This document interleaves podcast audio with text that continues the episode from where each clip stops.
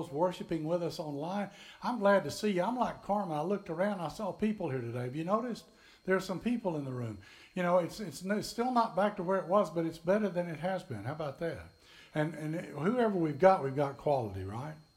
Look at the person next to you and say, You are quality. Go ahead and tell them that right now. Yeah, and so the weather is a little cooler. Have you noticed all of our friends from the north brought it with them down here? And and now we've got that cold gust, and, and Laura and I slipped off and went up to Birmingham to see our family up there. We uh, we went to Pensacola Thursday for doctor's appointments, and we saw our daughter Catherine there and had lunch with her. And then we left and went on to Pensacola, and we saw our daughter Elizabeth and her family, Rob and Collins, up there, and got to see our five-year-old granddaughter in her cheerleading outfit cheer at her cousin's basketball game at 11 o'clock on Saturday, as God intended. It was wonderful. And that's the first time we've seen that. And she had plenty of energy, let me just say. As a five year old, she had it. She was moving. She had all the moves down. She was, and some more that she added, I think, because she stays, she stays in motion. And so we're riding back from Birmingham yesterday, and Laura's looking at Facebook and she starts laughing out loud. And you know, I've told you that Laura, my wife, is from the mountains of Tennessee, right? And so um, I've always teased her about being a hillbilly, and she always says, I prefer the term mountaineer, okay? And so she's reading along on Facebook, and somebody from the mountain, this really happened, I'm not making this up, said that they were so excited, it was cold outside, and they had made some Himalayan rabbit stew. Think about it for a minute. Himalayan rabbit stew. Have you ever had that? He said, I found him a laying in the road and I took him home and made stew. Himalayan. And really, who among us has not had road roadkill, really? You know what I'm saying? I'm telling you, it's the mountain, okay? That's just that's just life on the mountain. Now, well, I want to talk about this starting point. We're in the fourth message, and we've been talking about starting point. What is starting point? Starting point is talking about our faith. Now, many of us here today became Christians when we were children, and we learned about God, and we learned all that God uh, meant to us. Our parents taught us about God. They, they taught us how to pray to God. They taught us how to believe in God. They taught us how to say uh, the prayer before we ate with God. They taught us how to say our prayers at night before we went to sleep. Jesus loves the little children, all the children of the world. All that stuff we learned as kids, right? And we grew up with a faith. But then, maybe, Maybe as you became an adult, something changed. Maybe as you became an adult, there began to be a gap between what you were taught as a child and what you've experienced as an adult. If Jesus loves all the little children, then what about these children? they seem to be left out to me they don't look like they're very much loved. What about them? And so there, it's just a struggle. And it's not that you just say, "Oh no, I'm not going to do that anymore," but but you it begins to chisel away at your faith. Now, some of us said, "You know what? I'm just going to believe in God anyway. We're going to move on, and that's the way it is." But but some said, I, I want to believe in God, but I'm just struggling. And then somebody comes along, uh, and now that you're an adult and you're kind of disillusioned, and they say, Well, how about coming to church and you feel the heartstrings kind of warmed and you feel a tug to do that and you want to do that, but, but then you still have the struggle. So let me ask you this what would happen if you could restart your faith? As an adult, I mean, it happened for you as a child, but, but you just need to jumpstart it again. You need to restart it because it's different becoming a Christian as a child than it is becoming a, a, Christian as an adult. And so, what would it take for you? What would the starting point be? And I want to talk about faith and religion and the role of rules in relationship to God. Because everybody, you know, a lot of times folks look at God and they look at the Bible and they think, well, it's just a bunch of rules, and how am I ever going to follow them? And I can't keep up anyway, and I'm not perfect, and I'm just going to mess up, and then I'm going to be defeated, and it's just going to be sad, and I don't know what to do. So, what about rules and relationship? What about rules and God? What's that all about? And I want to talk about this premise because I want you to realize that rules always assume some kind of relationship. See, you don't have to have any rules if you don't have a relationship. When Laura and I first got married, she said, Come into the kitchen and help me. And I said, Yes, dear. And I went into the kitchen and she said, Do this and do that. And then she showed me where things go. And she said, Now, this, when you get through with this and it's ready, put it away right here. And I said, Okay. And the next week I was in the kitchen helping again as she wanted me to. And she said, No, that doesn't go there. And I said, Wait a minute. I was paying attention last week when you told me to put it there. And she said, Yeah, but I changed that. And I said, okay. And so I had a hard time learning. And so finally, at one point, it came to the point where she said, don't help me in the kitchen anymore. Just go back. Just go back and sit down in the La-Z-Boy, which is where I intended to be in the first place, right? Now I do I do things in the kitchen. I really do. I help Laura. I don't do a lot of things, and I certainly don't do them well. But I'm on top of some. I'm the garbage guy. I get that garbage, buddy. I'm all over it. I'm on top of it. I can make that happen. I, I can I can I can even load the dishwasher and unload it now. I mean, you would have thought maybe he can unload the thing. He may not know where it goes, but he can. But I can load it too. I know how to rinse it off before. I know how to wash it before I wash it. I do. I've learned stuff. I, have learned that um, I, I, can I can I can make the salad. Uh-huh. That's supposed to be like wow. I, all I do is I go to Publix and I get this pre-made salad and I just pull it out and I, I throw it down on the plate and I put some ranch dressing on there. Salad, voila, there, salad, good. There's no cooking involved. It's great. And I do. I make the salads a lot of times because we eat a lot of salad and we'll have that right before dinner. Now, the point is, you got to, if you're going to have a relationship, you got to have rules. There are three kinds of situations where you would have models to go by. I'm going to give you these three models today, okay? With rules and relationship with God, there's the family model. That's number one. There's the club model. That's number two. And then three, there's the neighborhood association model. Okay. Now don't be getting ahead of me. Okay. Because we're going to talk about this. The family model is you were born into a family and your parents gave you rules, right? And you followed the rules. And if you didn't follow the rules, you got into trouble. And if you did, you know, you had privileges, all that. Okay. Now, it's an interesting thing that you as a parent are only allowed to have rules for your children. Some people have not learned this lesson, okay? You know, other people have kids and they're responsible for their children. You're not responsible for their children, you're responsible for yours. But how many of you, if you were honest, how many of you are here today who would like to set some rules for some of your neighbor's kids right now?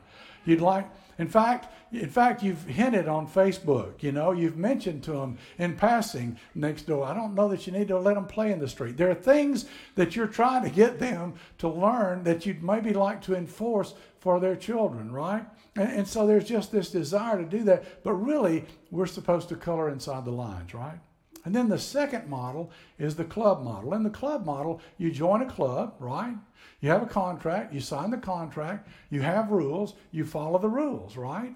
And if you don't follow the rules, you get in trouble. And, and if you keep messing up with the rules, they might throw you out of the club, you know? If you if you break the rules enough, you're out. And in this model, there are rules, but the rules again are for the relationship. And so you've got all these different ways that you experience rules in life. And how does that how does that apply to rules in God? In other words, okay, I've got these two that I've mentioned, the family, I've got the club, but but is it the same way with God? Is that the way rules work with him? And then the third one just for fun, the third category is the neighborhood association model. And in this model, you just really never know where you stand, right? You, you know, you, you buy a house and as long as you follow the rules in the neighborhood, everything's fine. But then, if you stop paying attention to the rules, you get in trouble. And, and, you start to get nasty notes in your mailbox. Would anybody like to confess today they've gotten nasty notes in their mailbox? And, and what did you do with them? You didn't. You just left them in the mailbox. That's what you did. Maybe I don't know. And, and so here's what happens: you get a note in your mailbox, and it says this: If you don't get the above ground pool out of your front yard, then we're going to take some trampoline wire and tie you up with it and leave you there, okay?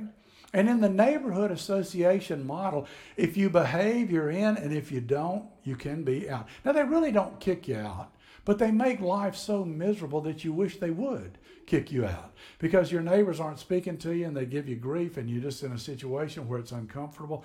And whatever the rules are, you know, you're going to have a relationship, you're going to have rules in all kinds of situations in life. And so a lot of times what happens is we take the rules that we have in these different organizations that we're involved in and we apply those to God. We think God thinks like the world thinks. But God doesn't think like the world thinks. God thinks differently. He says, You're not going to think of this my way. You're going to think of it your way. You, have got to get my mind. You, have got to hear from me. You've got to, it's, it's what Carmel was talking about. You know, work out your salvation. We, we've got to grow in such a way that we get closer to God. We know who God is. We know that relationship with Him. And then we, we have a, the power of the Spirit to help us follow the principles that He gives us to live by. In other words, the rules that we see in His Word, because they have they're, they're principles to live by.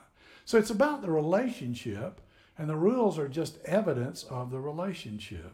And so, what do you do in life? You're trying to apply this all to your faith, and you're going, Well, I'm a human being. Does that mean I'm just in automatically? And, and what about this?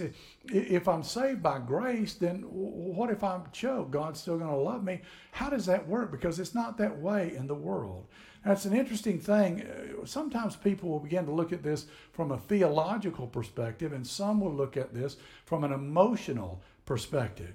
Is there a God? Is there a personal God? How does this really all work? And if you embrace Christianity, you're going to wrestle with this at some point in your life. How am I supposed to know what I'm supposed to do and how to do it? So, to help us, I want to go back to one of the oldest laws ever given us, and it's given to us by Moses through God. God gives it to Moses through him, and then it is in uh, the Ten Commandments. You're familiar with the Ten Commandments? How many of you know where the Ten Commandments are in the Bible? See, you can't say, I, I said are in the Bible. Some people will say they're in the Bible there. See? And I, but you can't just say the Old Testament either, okay? So if you don't know, I'm going to tell you today. Aren't you glad? Okay. The 10 commandments are in Exodus 20. So there are 10 commandments and they're in Exodus 20. Okay. So you remember that, right? And so, what we remember about that is, before we look at them, I want to review with you. We talked about Abraham and how God promised Abraham he would make a great nation from his family. He would have descendants, as many as the stars. You couldn't count them. They were going to come, but the only problem was that he and his wife Sarah didn't have any kids.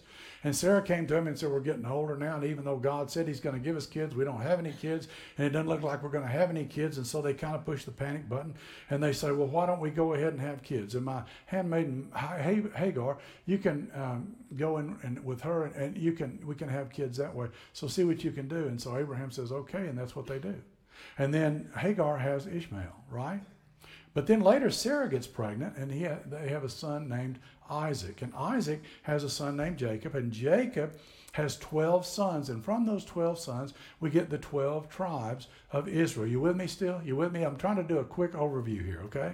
And one of those sons was named Joseph, and his brothers couldn't stand him because he was his father's favorite. He had a different mother than they did. He was the baby at that time.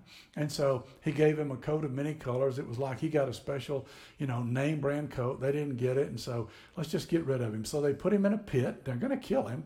And then they talk each other out of that. And then they sell him him, and he's taken off and he becomes a slave in Egypt. But God has a plan for him, and he becomes the prime minister of Egypt, essentially. Okay? And then there was a famine in the land. Now, at this point, Joseph is under the Pharaoh. He's the second most important person in, in Egypt. Okay, he's got all this power and he, he's worked ahead. God has revealed it to him. And so he's got all this food during these seven years of famine that he prepared in advance. So he sends an email to his family was it an email or a text? I'll have to check the text to see. Ha ha. And so they, they say, hey, we got food here. Everybody come to Egypt, right? And so that's what they do. So all these people come to Egypt, and it's the it's the descendants, it's the family, it's the nation of God. And now what's happened is that Joseph's gone. Uh, uh, but Moses is there. And, and so Abraham's grandchildren, great grandchildren, all of them are there and they become a nation in Egypt. But the Israelites are multiplying like rabbits, okay? And so the Egyptians are looking around and they're going, there's more Israelites than there are Egyptians. If we're not careful, they're going to take over the place. And so they put them and they enslave them. They enslave the Israelites, and that's what they do to them. And they're for 400 years they're enslaved. That's a long time, but that's what's going on with them, okay? And they're a nation, but they're a slave nation. God has done what he said he was going to do, but it wasn't exactly the way they thought it was going to happen. And then out of the blue one day this guy shows up named Moses. And Moses goes to Pharaoh and he says, "Let's all say it together. Let my people go. That's right. That's what you say every Sunday when I preach. Let my people go. Enough already. I'm getting hungry. My stomach is growling. How long are you going to take? Moving on. Okay. And Pharaoh says, No, I'm not going to let them go. And he says, Okay, well, watch this then. And what happens? They, they have all these plagues and all these, these disasters that come about them the locust and boils and ticks. Oh my, right? And, and, they have lice and frogs and water pollution. It's just one thing after another. And it just keeps, but Pharaoh's heart is hardened and he won't let them go. And Moses says, Let my people go. And eventually, he gets to take them and he, and he takes them away.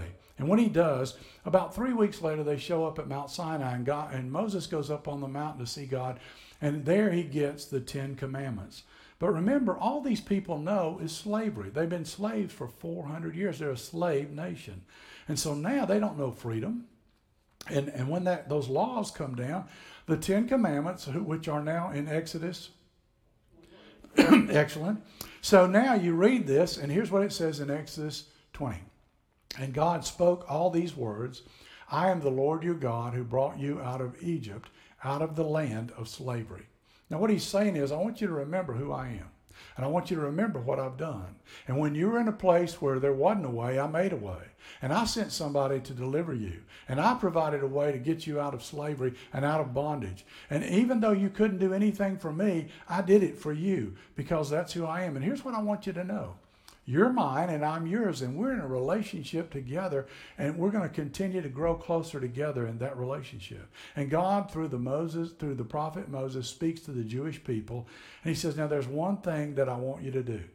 I want you to do this, and here's what I want you to do. Remember what I just did for you. I want you to trust me. I want you to trust me. Now, let me ask you this: Has God ever done anything in your life? Has He ever worked in your life in such a way that He made a way when there was no way? Has He ever delivered you when you could not possibly make a way? You could not possibly get out of the situation. You didn't see any light at the end of the tunnel. You were ready to give up. And God, in the 11th hour maybe, He came along and He made a way where there was no way. And what did He say? Trust me. Remember when I did this? Trust me. Remember when I did this?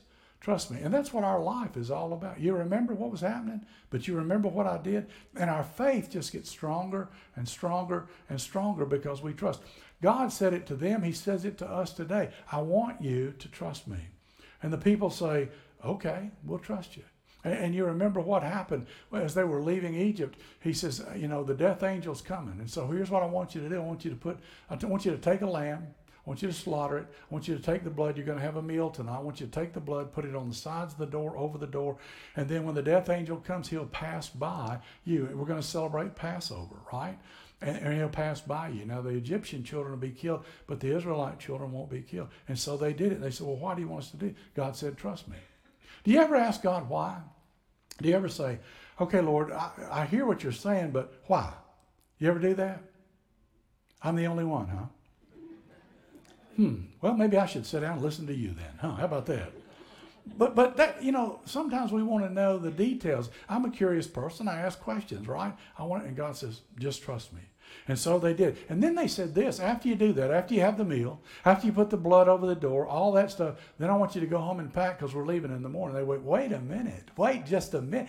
How long have we been here? 400 years? We've been here 400 years and we're leaving in the morning. Could I have a little more time to get? I mean, they didn't have a lot of stuff. So they're slaves, right? So they're ready. And that night the death angel comes, and sure enough, they're delivered from that place. And Pharaoh gets up and he says, Okay, enough already. Take what you own. Take what we own. We don't care. Just get out of here and leave. And from that moment on, the Jewish people would celebrate Passover. But you remember what God said. He whispered in their ear, Trust me.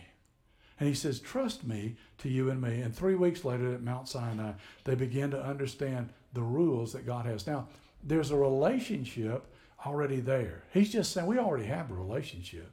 But there's some principles I want you to live by, and I'm going to give you these rules, and you can follow along with them. I'm the Lord your God. And one of the first things he says to them in the first commandment in Exodus 20, verse 3, he says, You shall have no other gods before me. God's a jealous God. He doesn't want anybody or anything worshiped above Him. Anything we spend time thinking about, doing, practicing, being a part of, He says, you know, you got to put me number one. He says, I want you to put me in charge. Now, if you've been a slave and your nation has been in slavery for 400 years, and God comes along and He delivers you, and He, and he makes the Egyptian economy just tank, and He takes care of the Egyptian army, and he, and he holds the water back for you to walk across on dry land, and you get to the other side and you're going to the promised land, and He says, I, I want you to have no other gods before me. What are you going to say? Okay, sure. I trusted you. Look what you did. Yeah, fine, no problem. And they had no heartburn with doing that. They said, okay, we'll do that. That's, that's an easy thing. What else after that? But what he's saying is, is the Ten Commandments are a confirmation, not a condition of our relationship. You see the difference? It's not like God says, here are all the rules, you follow the rules, then we can have a relationship because we can't follow the rules. We'll choke, right? He says, no, here's the relationship, and then here's the guidelines to live in that relationship. And I'm going to empower you through the Spirit. I'm going to work in your life in such a way that I'm going to help you. And even when you mess up, I'm going to help you again. But but you got to work out your salvation. You got to live. You got to you got to do your part, even though it's saved by grace. There's a part of response that you can do. And so he's making it clear that that's what we need to do. And, and I just want to reiterate that. The rules are a confirmation, not a condition of a relationship with God. He gives them rules because they have a relationship together. Now, here's what I want you to know. Remember the promise of Abraham that we talked about last week in Genesis 18 18? It says, Abraham will surely become a great and powerful nation, and all the nations on earth will be blessed through him. Now, leave that up there just a minute. I want you to see that. This is not just for the Jewish people. This is not just for the Israelites. This isn't just something that God did for Abraham and the people of God, the chosen Jewish people. He says, I want to do, I want to bless the whole earth through him. Through that obedience, I want you and me, all the Gentiles, everybody has an opportunity to have that relationship with God. Later, the prophet Isaiah would say to the nation of Israel, I want to make you a great nation but not just you, the Gentiles as well. Abraham, this is about the whole world. And that's what it, and then years later, Jesus comes along and he walks on the earth. And here's what happens. He says this He turns nature upside down before he requires anything. And what happens is he starts healing people who are sick and he starts bringing them back to life when they die. And he stops storms and he speaks to the wind and he does things that no human being could possibly do unless they were God. He does things that are miraculous. And, and those closest to him, those who, who know him and trust him and love him, they're often scared to death by him because of what he does and what he's able to do. It's amazing to them. They're terrified at his power, at his power. And then he says this trust me. It's the universal message since the beginning. Trust me, trust me, trust me. Trust me, when things are at their darkest, when they're at their bleakest, when there's no way, I'm telling you, I got a way. Trust me. Because the promise that was fulfilled for Abraham was not just for Abraham, it was for all of us. And then it says this in uh, Jesus is in John 1 12, it says, John says this, and talking about looking back on his time with Jesus. He says, Yet to all who did receive him, to those who believed in his name, he gave the right to become children of God. And that's for you and me. That's our word today.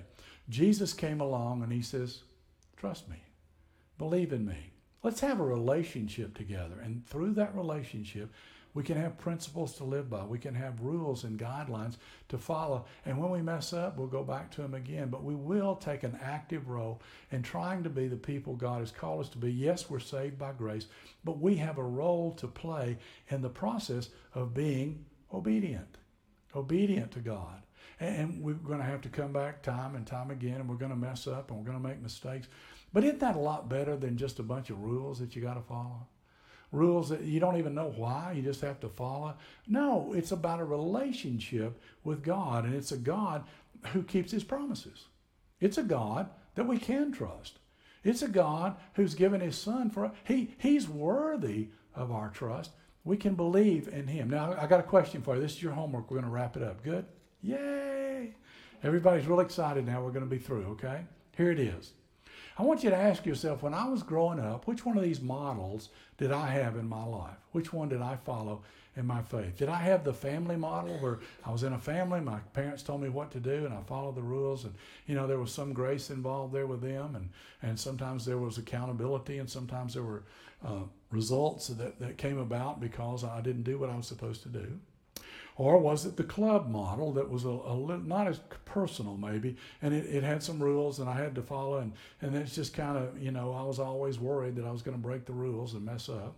Or is it the neighborhood association model where you're going to get a lot of dirty notes and you're going to get in trouble all the time? I want you to think about that seriously. I want you to think about that this week and think about what's where is my faith? Theologically, you know, sincerely, where do I live in that? How do I really see God? How do I see our relationship? And, and can I see past the rules to a God who loves me and he wants to bless me? And we'll pick it up there next week. Let's pray. Father, please open our eyes to whatever it is you want us to see, regardless of how we felt growing up. We want to get this right. And we want to worship you as you are, not how we imagine you to be. Father, we just ask you to give us the wisdom to understand what it is you want us to know, and then give us the courage necessary to do it so that we might be obedient to you, faithful, and that we might be yours. And all God's children said, Amen.